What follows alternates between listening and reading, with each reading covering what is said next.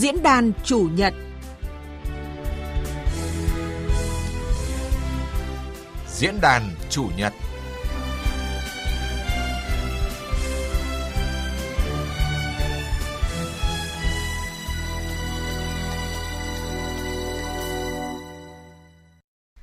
Vị và các bạn, đến thời điểm này thì đại dịch COVID-19 đã tạm lắng và hầu như các hoạt động trong nhiều lĩnh vực kinh tế đang trở lại bình thường và phục hồi.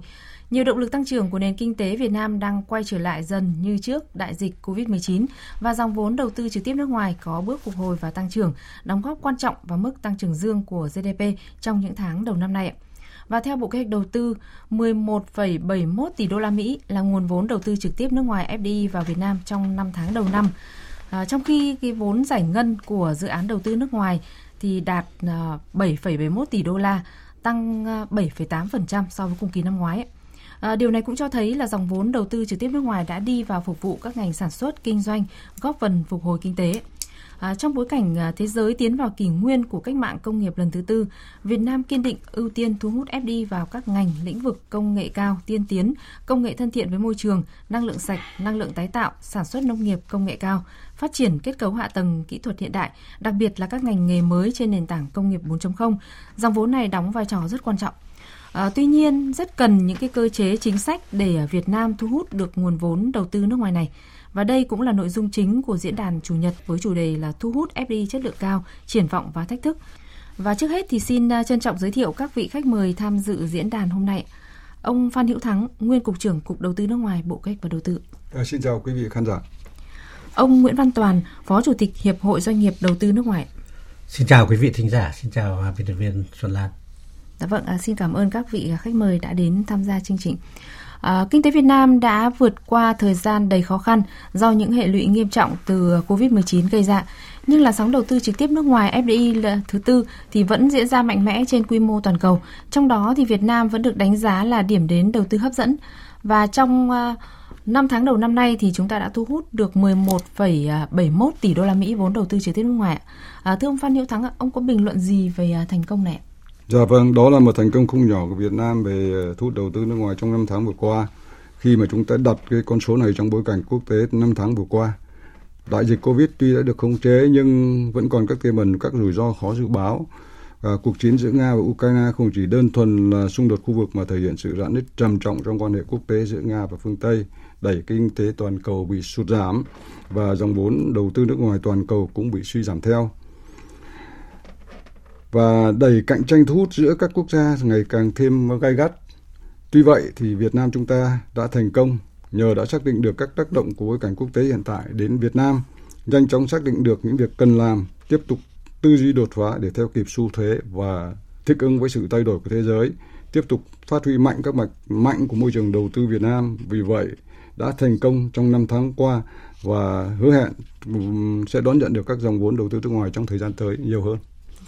Đúng là chúng ta rất mừng cho đến thời điểm hiện tại thì à, dịch bệnh đã được kiểm soát hay nói cách khác là chúng ta đang trong thời kỳ trở lại bình thường. Chuỗi cung ứng hàng hóa dần được kết nối lại và các cái dự án đầu tư nước ngoài thì vẫn hướng vào thị trường Việt Nam. À, vậy điều gì đã tạo cái niềm tin cho các nhà đầu tư nước ngoài thưa ông Nguyễn Văn Toàn ạ? Phải nói là ờ, mới đây nhất cách đây mấy hôm thì tổ chức đánh giá cái uy tín ờ, quốc gia của rất có uy tín của thế giới thì đánh giá Việt Nam tức là nâng bậc từ cái BB cho nên mức tín nhiệm là BB cộng thì đó là mà, và ổn định. Thì cái đó là một cái tín hiệu rất tốt của ờ, các tổ chức quốc tế. Người ta nhìn vào cái ờ, môi trường kinh tế cũng như cái phát triển Việt Nam. Thế phải nói rằng là ờ, chúng ta thích ứng rất là tốt. Cái gian vừa rồi phải nói chúng ta bị chậm pha thu hút đầu tư nước ngoài của năm 2021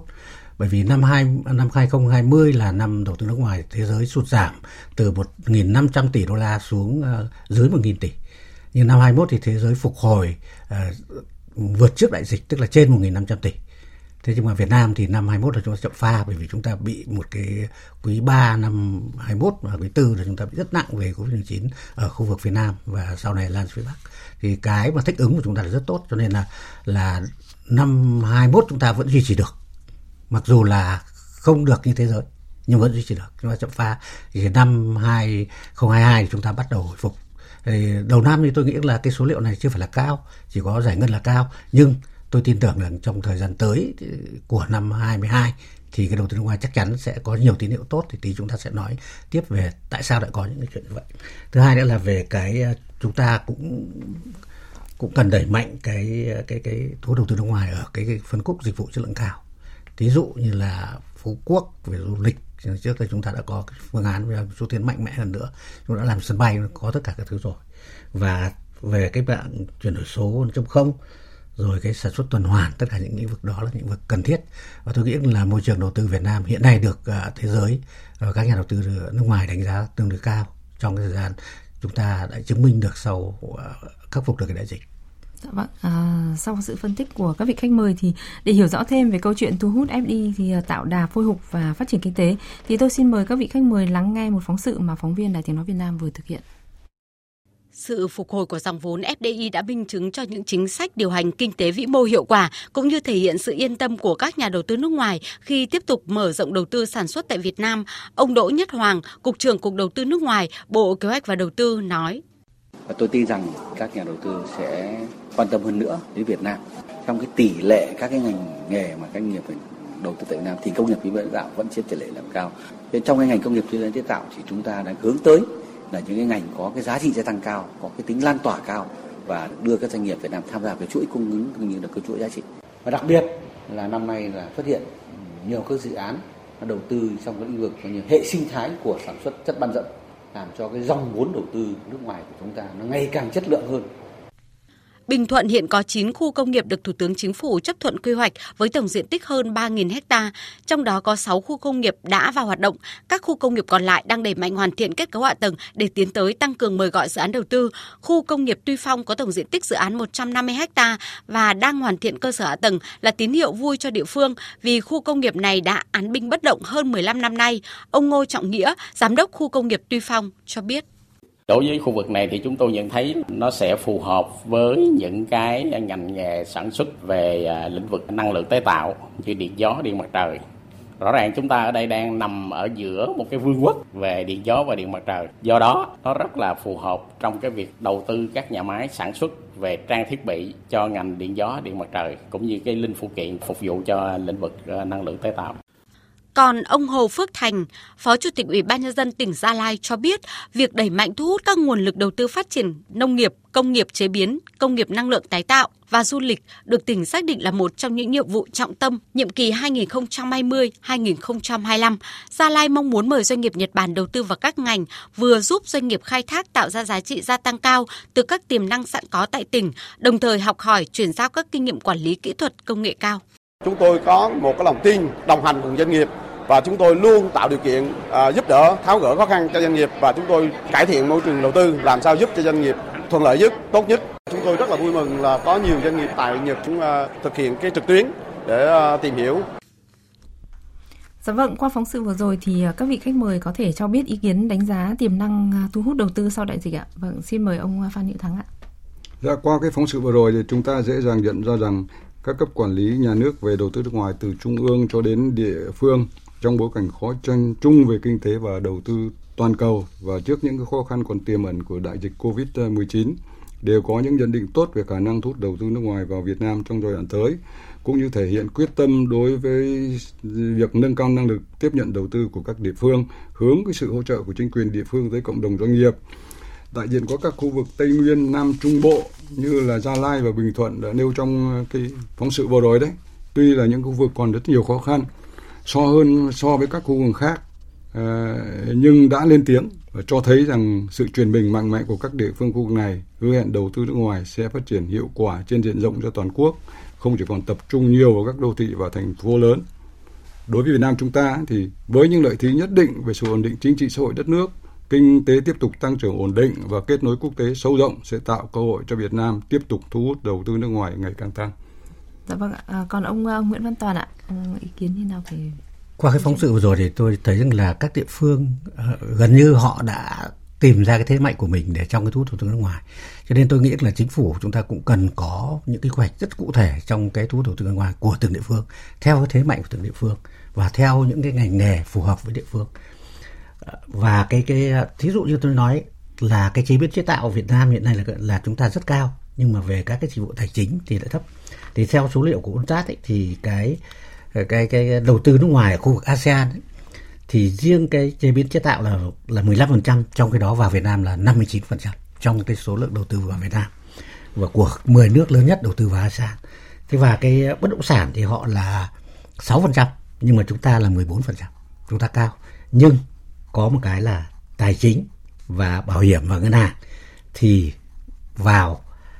ASEAN là 37%, trong khi đó vào Việt Nam là 0,23%. Thì con số đó là con số mà chúng ta thấy là cái sự mất cân đối. Thế tôi nghĩ là tại sao chúng ta không tính đến những cái việc mà à, bởi vì ờ, nền kinh tế Việt Nam là một nền kinh tế rất lớn quy mô nền kinh tế lớn đứng uh, thứ hai thứ ba ASEAN chứ không phải là nhỏ chỉ thua Indonesia thôi thế thì tôi thấy là rõ ràng là chúng ta không phải chỉ có phát triển theo một ngành mà chúng ta phải đa ngành. Mà đặc biệt là tài chính ngân hàng, tôi thấy là đây, và dịch vụ ví dụ dịch vụ du lịch. Ngày ngày xưa người ta đã tính được cái chuyện, tức là biến phú quốc thành một cái trung tâm dịch vụ du lịch và cái cái cái trung tâm tài chính ngoài khơi của khu vực và thế giới. Thì cái đó, tôi nghĩ là đấy là những cái thế mạnh mà chúng ta cần khai thác trong cái đầu tư nước ngoài tới. Thì các địa phương họ cũng, gần như họ, theo cái phóng sự đó nhìn nhận được những cái thế mạnh của mình. Và chúng ta nên khai thác và phải không những là quy hoạch từng địa phương mà quy hoạch cả đầu tư nước ngoài cho từng địa phương thì tôi nghĩ là cái đó là một cái à, điều kiện để chúng ta có thể cất cánh trong thời gian tới khi mà cách mạng công nghiệp 4.0 đã à, phát triển rất là mạnh mẽ ở Việt Nam và trên thế giới. Dạ vâng, à, qua phân tích của hai vị khách mời vừa rồi thì đúng là các địa phương bây giờ cũng đang rất là nhiều nỗ lực trong cái việc mà thu hút đầu tư nước ngoài à, và giải ngân cái nguồn vốn đấy và các nhà đầu tư và các đại diện nhà đầu tư nước ngoài thì đều đánh giá cao môi trường đầu tư kinh doanh hấp dẫn và cởi mở của Việt Nam. À, thưa ông Phan Hữu Thắng, Việt Nam đang tiếp tục cải cách cái thủ tục hành chính và hoàn thiện khung pháp lý tạo môi trường kinh doanh thuận lợi minh bạch như thế nào ạ cho các nhà đầu tư ạ? Ờ, vâng, ờ, nhà nước và chính phủ Việt Nam thì như chúng ta biết ấy, ngay từ khi mở cửa thu hút đầu tư nước ngoài đã bằng cái việc mà ban hành luật đầu tư nước ngoài và nay là luật đầu tư đấy tại Việt Nam vào tháng 12 năm 87 thì đã luôn thực hiện việc đổi mới nâng cao cái năng lực cũng như tích hấp dẫn và cái sức cạnh tranh của môi trường đầu tư Việt Nam thể hiện cụ thể qua nhiều lần mà chúng ta đã sửa đổi luật đầu tư vào các năm 1990, 1992, 1996, năm 2000, 2005 và 2014. Và gần đây là ngày 20 tháng 8 năm 2019 thì Bộ Chính trị Ban chấp hành Trung ương Đảng Cộng sản Việt Nam đã ban hành nghị quyết 50 về cái định hướng hoàn thiện thể chế chính sách nâng cao chất lượng hiệu quả hợp tác đầu tư nước ngoài đến năm 20, 2030 và đây là một cái cơ sở để cho việc là chúng ta tiếp tục thực hiện à, việc hoàn thiện à, thể chế chính sách về đầu tư nước ngoài trong cái giai đoạn tới. Cụ thể là sau khi nghị quyết 50 của Bộ Chính trị được ban hành thì vào các cái năm 2020 và 2021 đã có một loạt các chính sách được ban hành phát huy tác dụng cũng như là điều chỉnh hoàn thiện các cái chính sách hiện có. Và hầu hết các cái chính sách đều hướng vào triển khai nghị quyết, nghị quyết 50 nêu trên. Ở thì ở cấp trung ương, thí dụ như ở cấp trung ương thì chính phủ đã ban hành nghị quyết số 58 về chương trình hành động thực hiện nghị quyết 50, đồng thời là ban hành hàng loạt các văn bản quy phạm pháp luật liên quan đến đầu tư nước ngoài đã sửa đổi và có hiệu lực thì trong đó chúng ta phải thấy rõ như là luật đầu tư nước ngoài năm 2020 luật đầu tư theo phương thức đổi đối tác công tư PPP là năm năm 2020 rồi luật đấu thầu năm 2020 và nhiều các cái văn bản dưới luật như là nghị định rồi thông tư tạo ra một cái hành pháp pháp lý khá đầy đủ và thông thoáng cho hoạt động đầu tư kinh doanh đối với các ờ, đối với nguồn vốn đầu tư nước ngoài. Dạ. Dạ vâng, à, thưa ông Nguyễn Văn Toàn, ông có thể chi tiết hơn với các cái ngành công nghệ cao mà triển vọng thu hút ừ, FDI như thế nào vào Việt Nam? Thế tôi muốn à, phải nói ông Thắng vừa rồi ông nêu lên những cái rất là vĩ mô về cái cải cách thủ tục hành chính thì tôi cũng muốn thêm nhấn mạnh thêm một số các cái ý trong những cái hành động mà chính phủ thời gian vừa rồi đã làm thì thấy có mấy cái rất là nổi bật. Cái thứ nhất tức là ngày 21 tháng 3 năm 22 thì cái cổng thông tin điện tử về ứng dụng cái e-tax ấy, cái thuế của mobile đấy thì phải nói là một cái tiến bộ rất lớn. Bởi vì cái này thì nếu mà chúng ta à, làm tốt ấy, thì chúng ta tạo một nguồn thu rất lớn thứ hai là tạo một cái minh bạch trong cái thuế má Việt Nam và tạo nên một cái môi trường pháp lý rất là rõ ràng cho các nhà đầu tư, các nhà kinh doanh ở Việt Nam, kể cả từ nước ngoài bán hàng qua Việt Nam, cũng như là các cái kinh doanh điện tử Việt Nam. Đóng thuế rất là tốt. Cái thứ hai nữa là phải nói rằng là cái ừ, chúng ta Việt Nam ấy là một cái nước mà khá nhạy bén. Chúng ta vừa rồi cũng đã đăng ký tham gia vào cái thuế tối thiểu toàn cầu thì cái đó là tôi nghĩ là một cái hết sức là tốt trong chúng ta chưa có thời gian để mà nói dài về cái chuyện này nhưng mà cái đó nó sẽ tạo nên một cái minh bạch tạo nên một cái cái cái rất là rõ ràng cho các nhà đầu tư nước ngoài và chúng ta sẽ dễ dàng hơn trong cái khắc phục cái chuyện uh, tiêu cực của đầu tư nước ngoài. Ví dụ như hoạt động chuyển giá uh, các hoạt động trốn thuế của các nhà đầu tư nước ngoài. Thế và cũng cũng tăng cái nguồn thu và tăng minh bạch và tạo thuận lợi cho các nhà đầu tư nước ngoài uh, là có chất lượng cao hơn từ các quốc gia phát triển hơn. Thì đó là những cái mà tôi phân tích thêm một số các cái ý mà ông Thắng cũng đã nêu rất là vĩ mô. Thế còn về cái uh, thứ hai.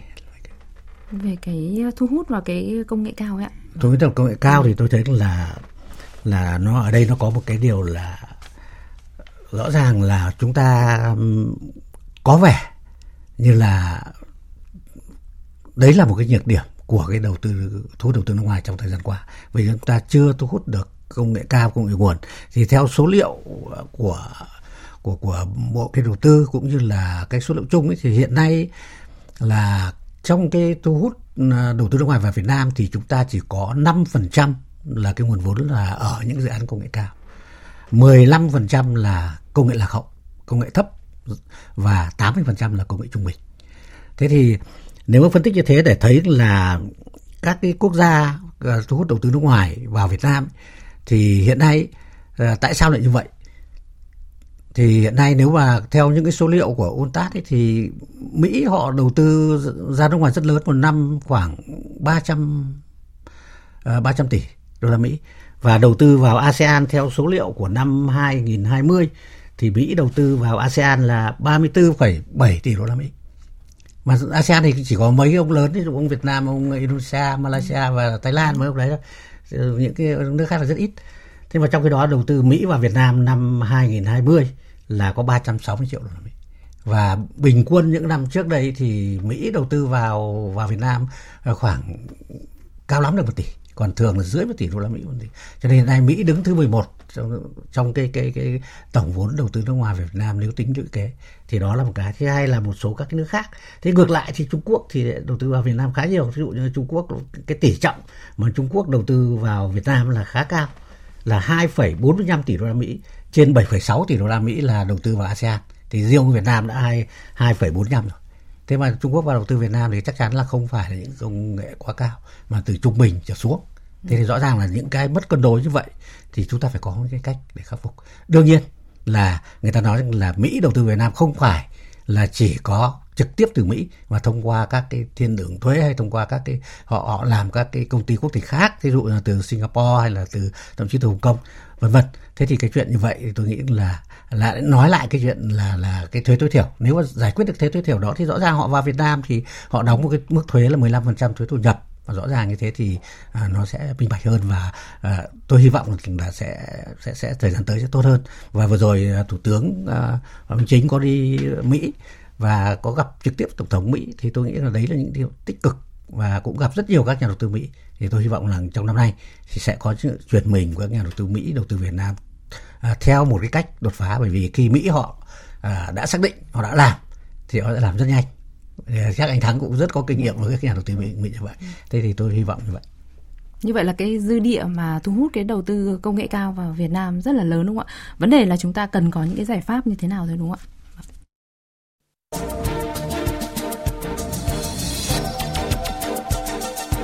Trong bối cảnh thế giới tiến vào kỷ nguyên của cách mạng công nghiệp lần thứ tư, Việt Nam ưu tiên thu hút FDI vào các ngành lĩnh vực công nghệ cao, tiên tiến, công nghệ thân thiện với môi trường, đặc biệt là các ngành nghề mới trên nền tảng công nghiệp 4.0.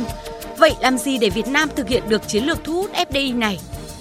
Đây cũng là nội dung chính của diễn đàn chủ nhật với chủ đề Thu hút FDI chất lượng cao, triển vọng và thách thức với sự tham dự của các khách mời là ông Phan Hữu Thắng, nguyên cục trưởng Cục Đầu tư nước ngoài, Bộ Kế hoạch và Đầu tư và ông Nguyễn Văn Toàn, Phó Chủ tịch Hiệp hội Doanh nghiệp Đầu tư nước ngoài.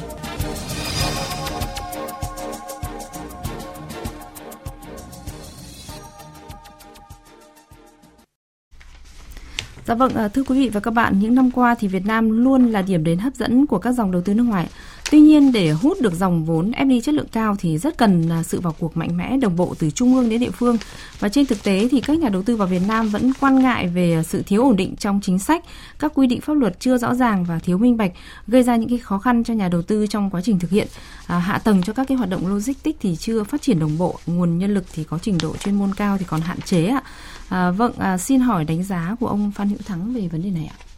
À, thực sự ra thì uh, trong cái thời gian uh, gần 35 năm qua chúng ta thu hút và quản lý đầu tư trực tiếp nước ngoài thì bên cạnh các cái thành công hết sức to lớn của Việt Nam thì trong quá trình phát triển uh, nhanh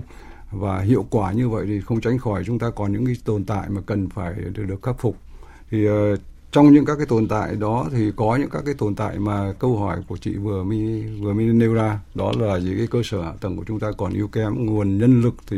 chưa đáp ứng được yêu cầu do cái trình độ chuyên môn và cái cái năng lực sáng tạo ấy. Và vào cái sự, cái trình độ mà coi như là quản lý là nó chưa đáp ứng được cái nhu cầu của cái nền sản xuất mới với các cái ờ, công nghệ và mang cái tính ờ, hiện đại hơn. Do vậy thì như chúng tôi đã vừa mới trao đổi đấy thì trong suốt thời gian vừa qua thì đảng nhà nước của chúng ta với chính phủ chúng ta đã luôn là tập trung vào cái việc là hoàn thiện hệ thể chế uh, hoàn thiện cái hệ thống luật pháp liên quan đến đầu tư và kinh doanh của các doanh nghiệp trong nước và cũng cả các doanh nghiệp có vốn đầu tư nước ngoài. Uh, nói riêng Ví dụ như là về cơ sở hạ tầng thì chúng ta phải thừa nhận rằng là trong cái thời gian vừa qua thì cơ sở hạ tầng chúng ta đã tập trung được rất nhiều các cái nguồn vốn huy động cả nguồn vốn trong nước, nguồn vốn nước ngoài mà đặc biệt là những nguồn vốn là phát triển ờ, viện trợ phát triển chính thức cũng như là huy động nguồn vốn theo cái luật đầu tư là ờ, PPP đấy tức là công tư phối hợp vân vân. Và cho nên rõ ràng là chúng ta thấy rằng là hiện nay cái mức độ mà chất lượng của cơ sở tầng chúng ta cũng đã là đã là khá tốt một trong các cái vấn đề mà chúng ta hiện nay đáng cái, cái quan ngại nhất tức là cái nguồn nhân lực và nó liên quan đến cái năng suất lao động của các cái các cái, cái doanh nghiệp mà trong đó có cả các cái doanh nghiệp có vốn đầu tư nước ngoài. Thì ờ, theo như là là đánh giá của chúng tôi ấy, thì năng suất lao động thì là một trong các cái yếu tố quyết định đến hiệu quả đầu tư và sản xuất kinh doanh của các cái doanh nghiệp. Và cái hiệu quả sản xuất kinh doanh của các cái doanh nghiệp ấy nói chung thì và đều liên quan chặt chẽ đến chất lượng nguồn nhân lực. Và cái thực trạng hiện nay ấy, như chúng tôi đã nghiên đã đã nghiên cứu và cái điều tra và có nêu trong cái báo cáo về đầu tư nước ngoài 2021 tại Việt Nam vừa qua ấy, sau đi sau khi đi khảo sát từ các cái địa phương thì chúng tôi thấy rằng là có đến 70% số lượng lao động làm việc trong các doanh nghiệp của có vốn đầu tư nước ngoài là chưa có bằng cấp. Và theo kết quả khảo sát của Viện Lao động và Xã hội đấy, thì 2 phần 3 cái số doanh nghiệp cho biết là phần lớn người lao động thiếu hụt kỹ thuật về chuyên môn và các kỹ năng nòng cốt khác. À, đào tạo nguồn cho vậy là chúng tôi thấy rằng là đào tạo nguồn nhân lực chất lượng cao cho nền kinh tế nói chung và cho kinh tế đầu tư nước ngoài nói riêng tại thời điểm này là hết sức cần thiết để mà chúng ta có thể là là nâng cao hiệu quả chung hoạt động sản xuất kinh doanh của nền kinh tế như cũng như của các cái doanh nghiệp. Và chúng tôi đã nhận thấy rằng qua khảo sát thực tiễn như, như cũng như là qua kinh nghiệm và quản lý các dự án đầu tư nước ngoài tại Việt Nam hiện nay thì chúng tôi thấy rõ rằng là các doanh nghiệp có vốn nước ngoài sẽ là cái nơi mà đào tạo trực tiếp rồi chuyển giao công nghệ công nghệ cũng như kinh nghiệm quản lý là cái con đường mà ngắn nhất cho lực lượng lao động Việt Nam cũng như là cho các cái doanh nghiệp Việt Nam. Thì vấn đề ở đây chúng tôi thấy rằng là cái nguồn lực lao động là là có đào tạo, có chất lượng là cái điểm mà mấu chốt nhất hiện nay mà chúng ta cần phải tập trung. Thì từ đó thì có thể tức là gì? Xây dựng được một cái lực lượng nòng cốt tạo cho Việt Nam cái cơ sở xây dựng được một nền kinh tế tự cường trong cái sử dụng nguồn vốn đầu tư trực tiếp nước ngoài. Dạ vâng, à, chúng tôi cũng uh, nhận được uh, ý kiến của thính giả muốn uh, trao đổi với các vị khách mời ạ. Vâng, xin các vị khách mời nghe ý kiến ạ. Alo. Alo ạ, vâng. À, bác có thể... Vâng, bác có thể giới thiệu tên ạ và nêu câu hỏi luôn ạ. Tôi là Nguyễn Công Hưng, thành phố Hồ Chí Minh. Tôi xin chào chương trình và muốn đặt vấn đề với các khách mời. Câu hỏi là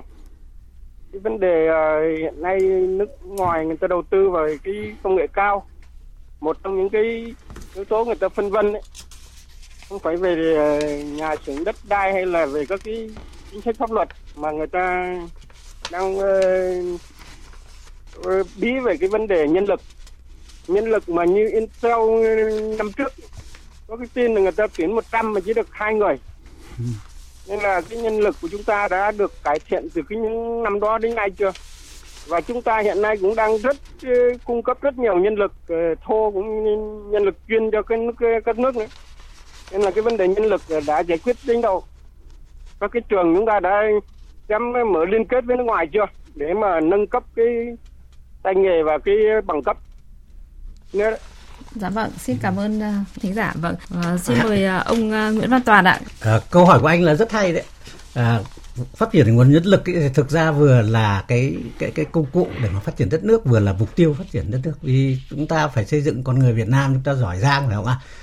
chúng ta phải là làm được những cái cái, cái công nghệ cao để mà đồng lương rất cao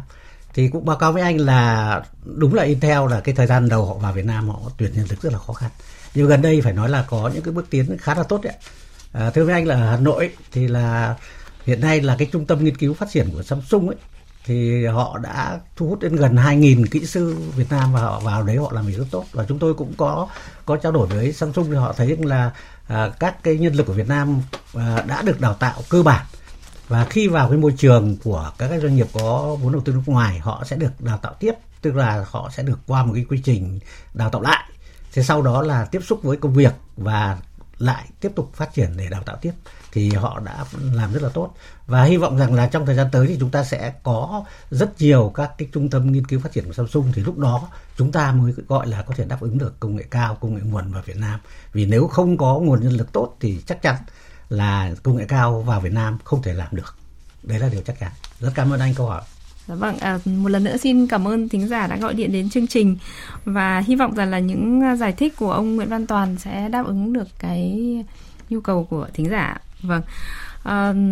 Bên cạnh những cái cơ hội đang mở ra sau đại dịch Covid-19 thì các chuyên gia vẫn nhận định là tăng trưởng kinh tế thế giới đang chậm lại, FDI toàn cầu có thể suy giảm ạ, trong khi cạnh tranh thu hút FDI ngày càng gay gắt. À, trên thực tế thì nguồn cung đầu vào nước ta hiện nay phần lớn phụ thuộc vào nước ngoài, công nghiệp hỗ trợ thì chưa phát triển tương xứng với nhu cầu, mục tiêu về chất lượng và hiệu quả kinh tế xã hội thì khó đạt được nếu không sàng lọc các cái dự án FDI chất lượng cao. Như nhận xét của tiến sĩ Nguyễn Công Ái, Phó Tổng giám đốc công ty kiểm toán quốc tế Việt Nam ạ.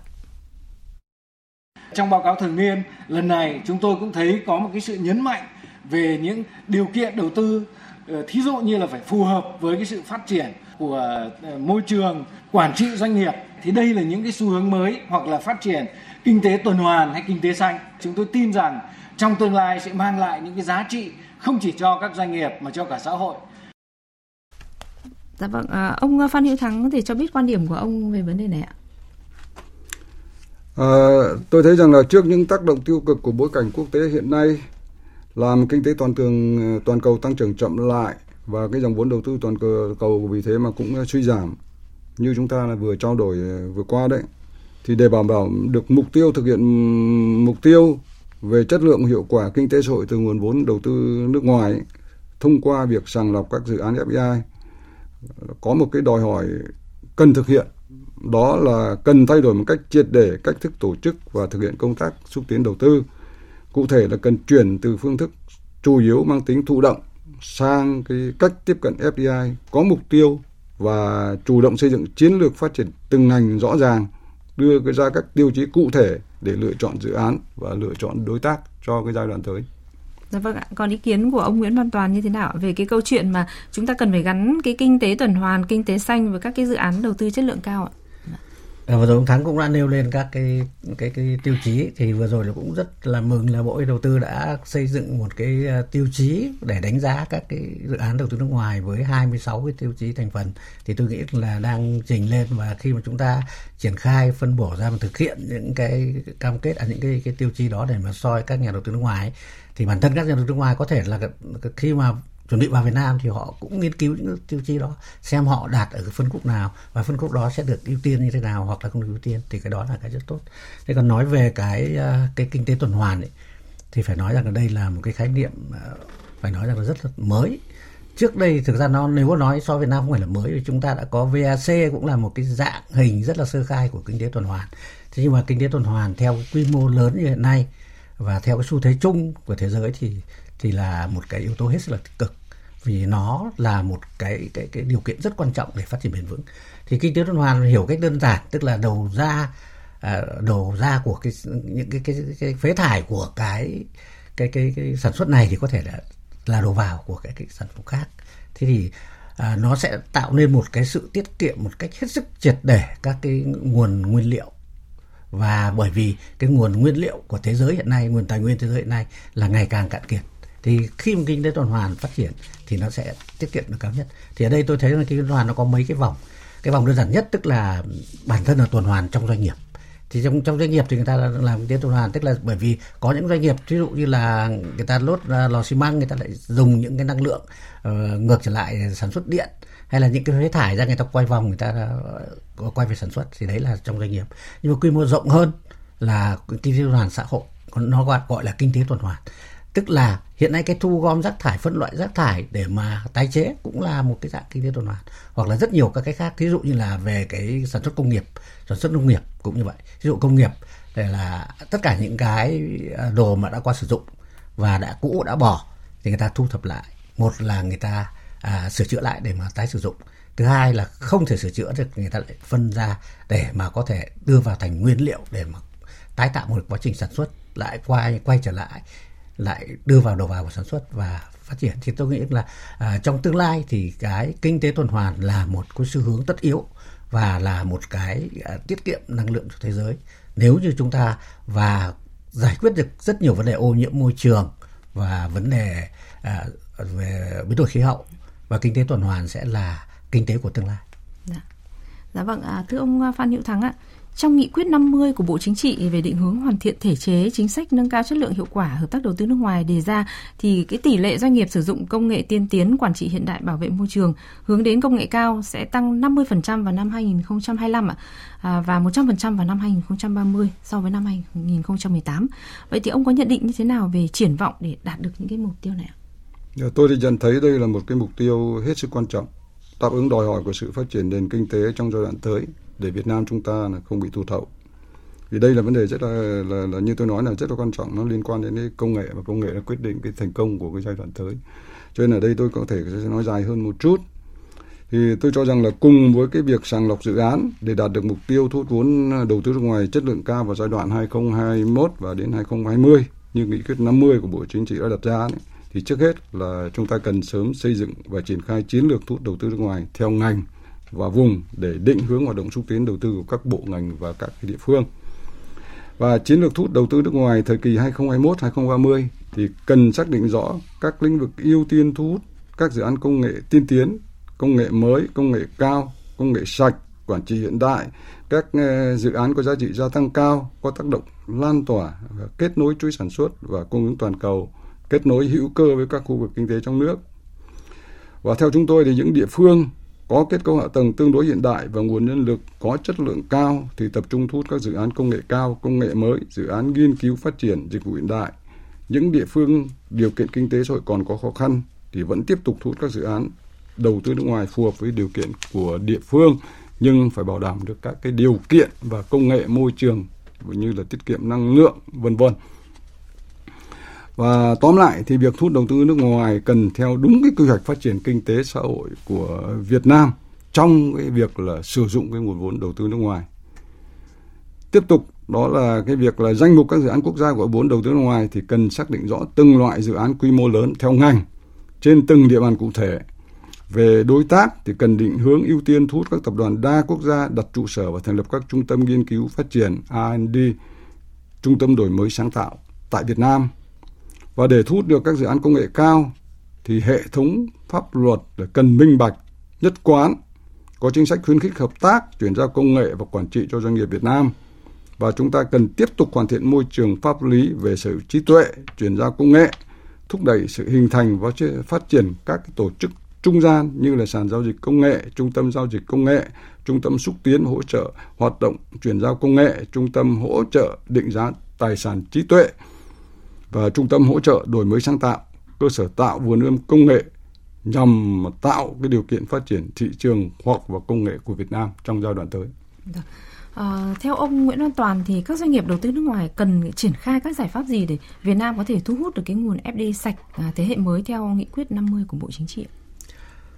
À, thực ra đây đây thực chất là một cái cái cái cái, cái nguyện vọng cũng như yêu cầu của Việt Nam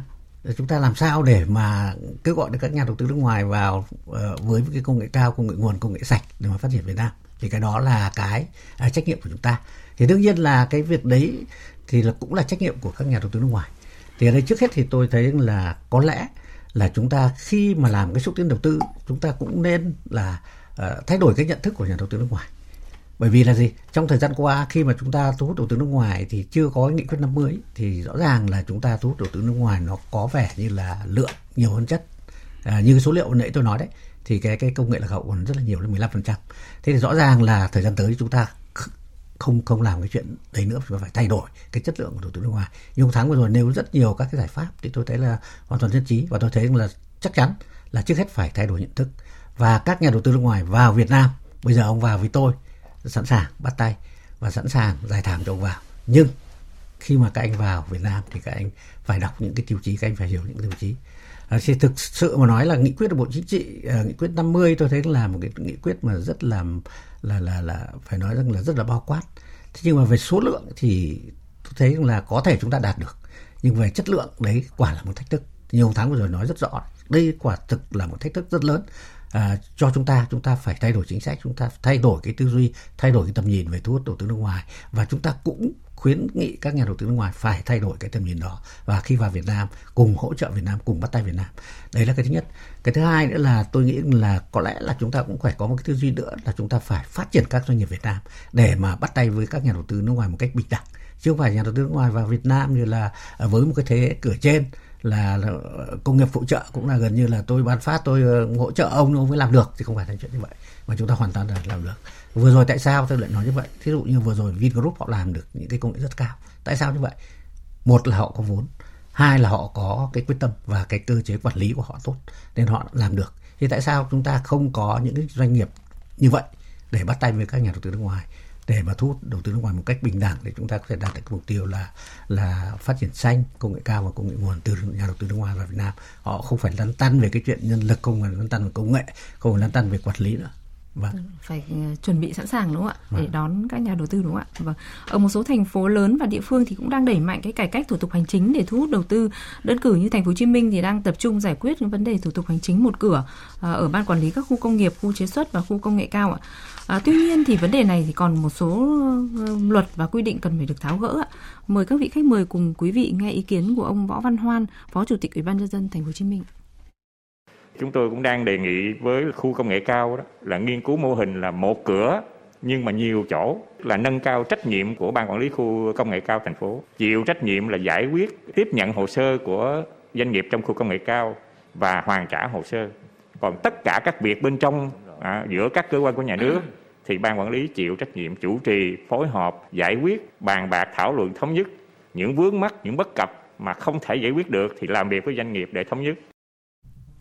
Dạ vâng, à, thưa ông Phan Hữu Thắng ạ, quan điểm của ông như thế nào và địa phương thì có thể thực hiện bằng cách nào? Ông có thể tư vấn. Dạ tôi đánh giá cao cái ý kiến của rồi của ban quản lý khu công nghệ cao thành phố Hồ Chí Minh. Thì như chúng ta đã biết là cải cách thủ tục cải cách thủ tục hành chính, cắt giảm các thủ tục hành chính liên quan đến đầu tư và kinh doanh của các doanh nghiệp thì đã được chính phủ chỉ đạo thực hiện quyết liệt trong cái nhiều năm qua. Mô hình là Door Knock, một cửa hành chính ấy, đã được nhiều bộ ngành địa phương, cơ quan nhà nước thực hiện nghiêm túc và đã mang lại những hiệu quả nhất định thì cắt giảm được nhiều cái thủ tục không cần thiết, giảm thời gian xem xét chấp thuận của các cơ quan có thẩm quyền khi ờ, ban hành các cái chấp thuận.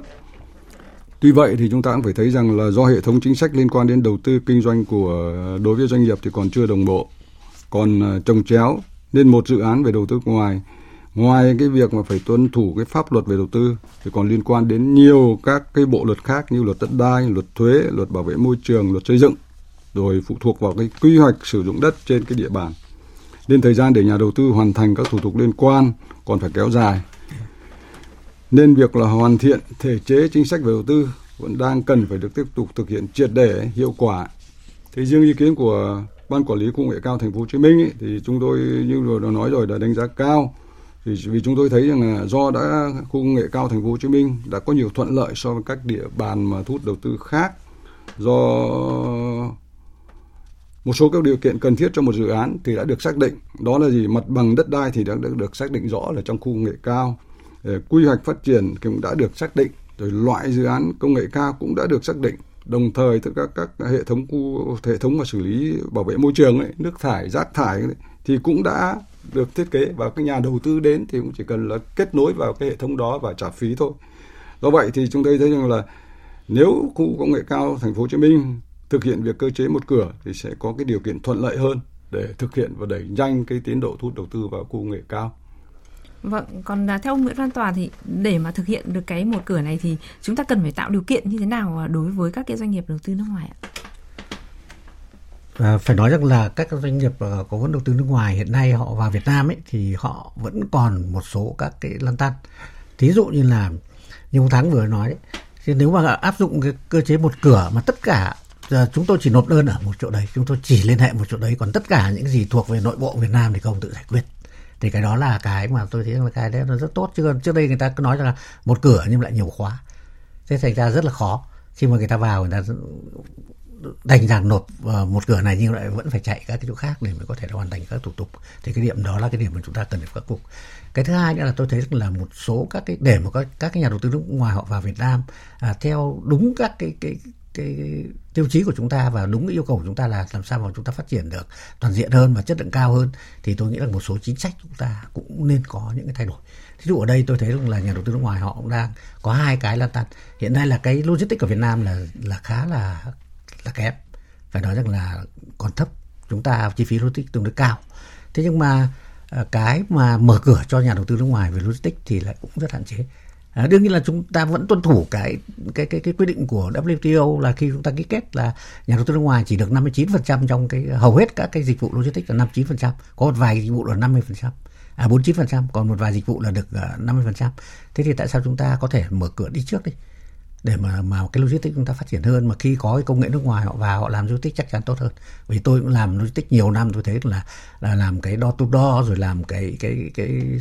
cái đa phương thức ấy, thì Việt Nam là còn rất hạn chế. Và vừa rồi đánh giá cái logistics ở Việt Nam ấy, là chúng ta có 4.000 doanh nghiệp logistics và à, cái đợt ừ, Covid vừa rồi chúng ta có 2.500 doanh nghiệp là chúng ta phải ngừng hoạt động. Thế hiện nay lại khôi phục được một phần. Nhưng mà cái đó là rất yếu bởi vì logistics Việt Nam mà đa số là doanh nghiệp nhỏ cái thứ hai nữa là à, nhà đầu tư nước ngoài họ còn nói về cái chuyện là ờ, về cái cái cái, cái, cái tính minh bạch và cái uh, chi phí không chính thức. Cũng như là hiện nay cái ngành ngành phân phối dược của Việt Nam là cũng còn rất nhiều cái lăn tăn cho các nhà đầu tư nước ngoài. Đặc biệt là các nhà đầu tư từ Mỹ họ cũng kêu rất nhiều về về cái quản lý dược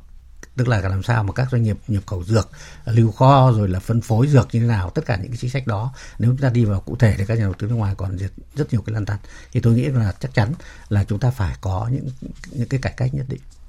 Dạ vâng. Dạ vâng, à, thưa quý vị, thưa các bạn ạ, qua phân tích của các chuyên gia tham gia diễn đàn thì có thể thấy là mặc dù cơ hội đón vốn FDI là rất lớn, nhưng cuộc cạnh tranh thu hút đầu tư FDI thì đang ngày càng quyết liệt, nhất là trong bối cảnh nguồn cung vốn hạn chế và hệ lụy của đại dịch Covid-19. Các quốc gia đều tranh thủ thu hút nguồn lực bên ngoài để duy trì và phục hồi nền kinh tế. Vì vậy trong thời gian tới, Việt Nam cần tập trung tìm ra các cái biện pháp có thể phát triển các ngành dịch vụ theo chiều sâu, tạo thêm động lực tốt cho việc tăng năng suất khu vực dịch vụ lẫn khu vực sản xuất kinh doanh cùng nhiều lĩnh vực khác của nền kinh tế. Bên cạnh đó thì Việt Nam cần chuẩn bị sẵn sàng các cái điều kiện cần thiết để thu hút đầu tư như giả soát, bổ sung quỹ đất sạch, đào tạo nguồn nhân lực chất lượng cao, bổ sung chính sách để phát triển công nghiệp hỗ trợ, xây dựng các quy định tiêu chuẩn như một bộ lọc mới nhằm lựa chọn các nhà đầu tư FDI có công nghệ tiên tiến, có khả năng chống chịu sức ép từ bên ngoài để phát triển bền vững. Thu hút FDI đặc biệt là các tập đoàn đa quốc gia liên kết với doanh nghiệp trong nước, hình thành và phát triển cụm liên kết ngành theo từng chuỗi giá trị, tập trung vào các khâu tạo giá trị gia tăng gắn với quy trình sản xuất thông minh tự động hóa. Và một giải pháp quan trọng là Việt Nam cần khai thác có hiệu quả mối quan hệ với các đối tác chiến lược, chú trọng các nước phát triển hàng đầu thế giới, các tập đoàn xuyên quốc gia nắm giữ công nghệ nguồn tiên tiến và trình độ quản trị hiện đại.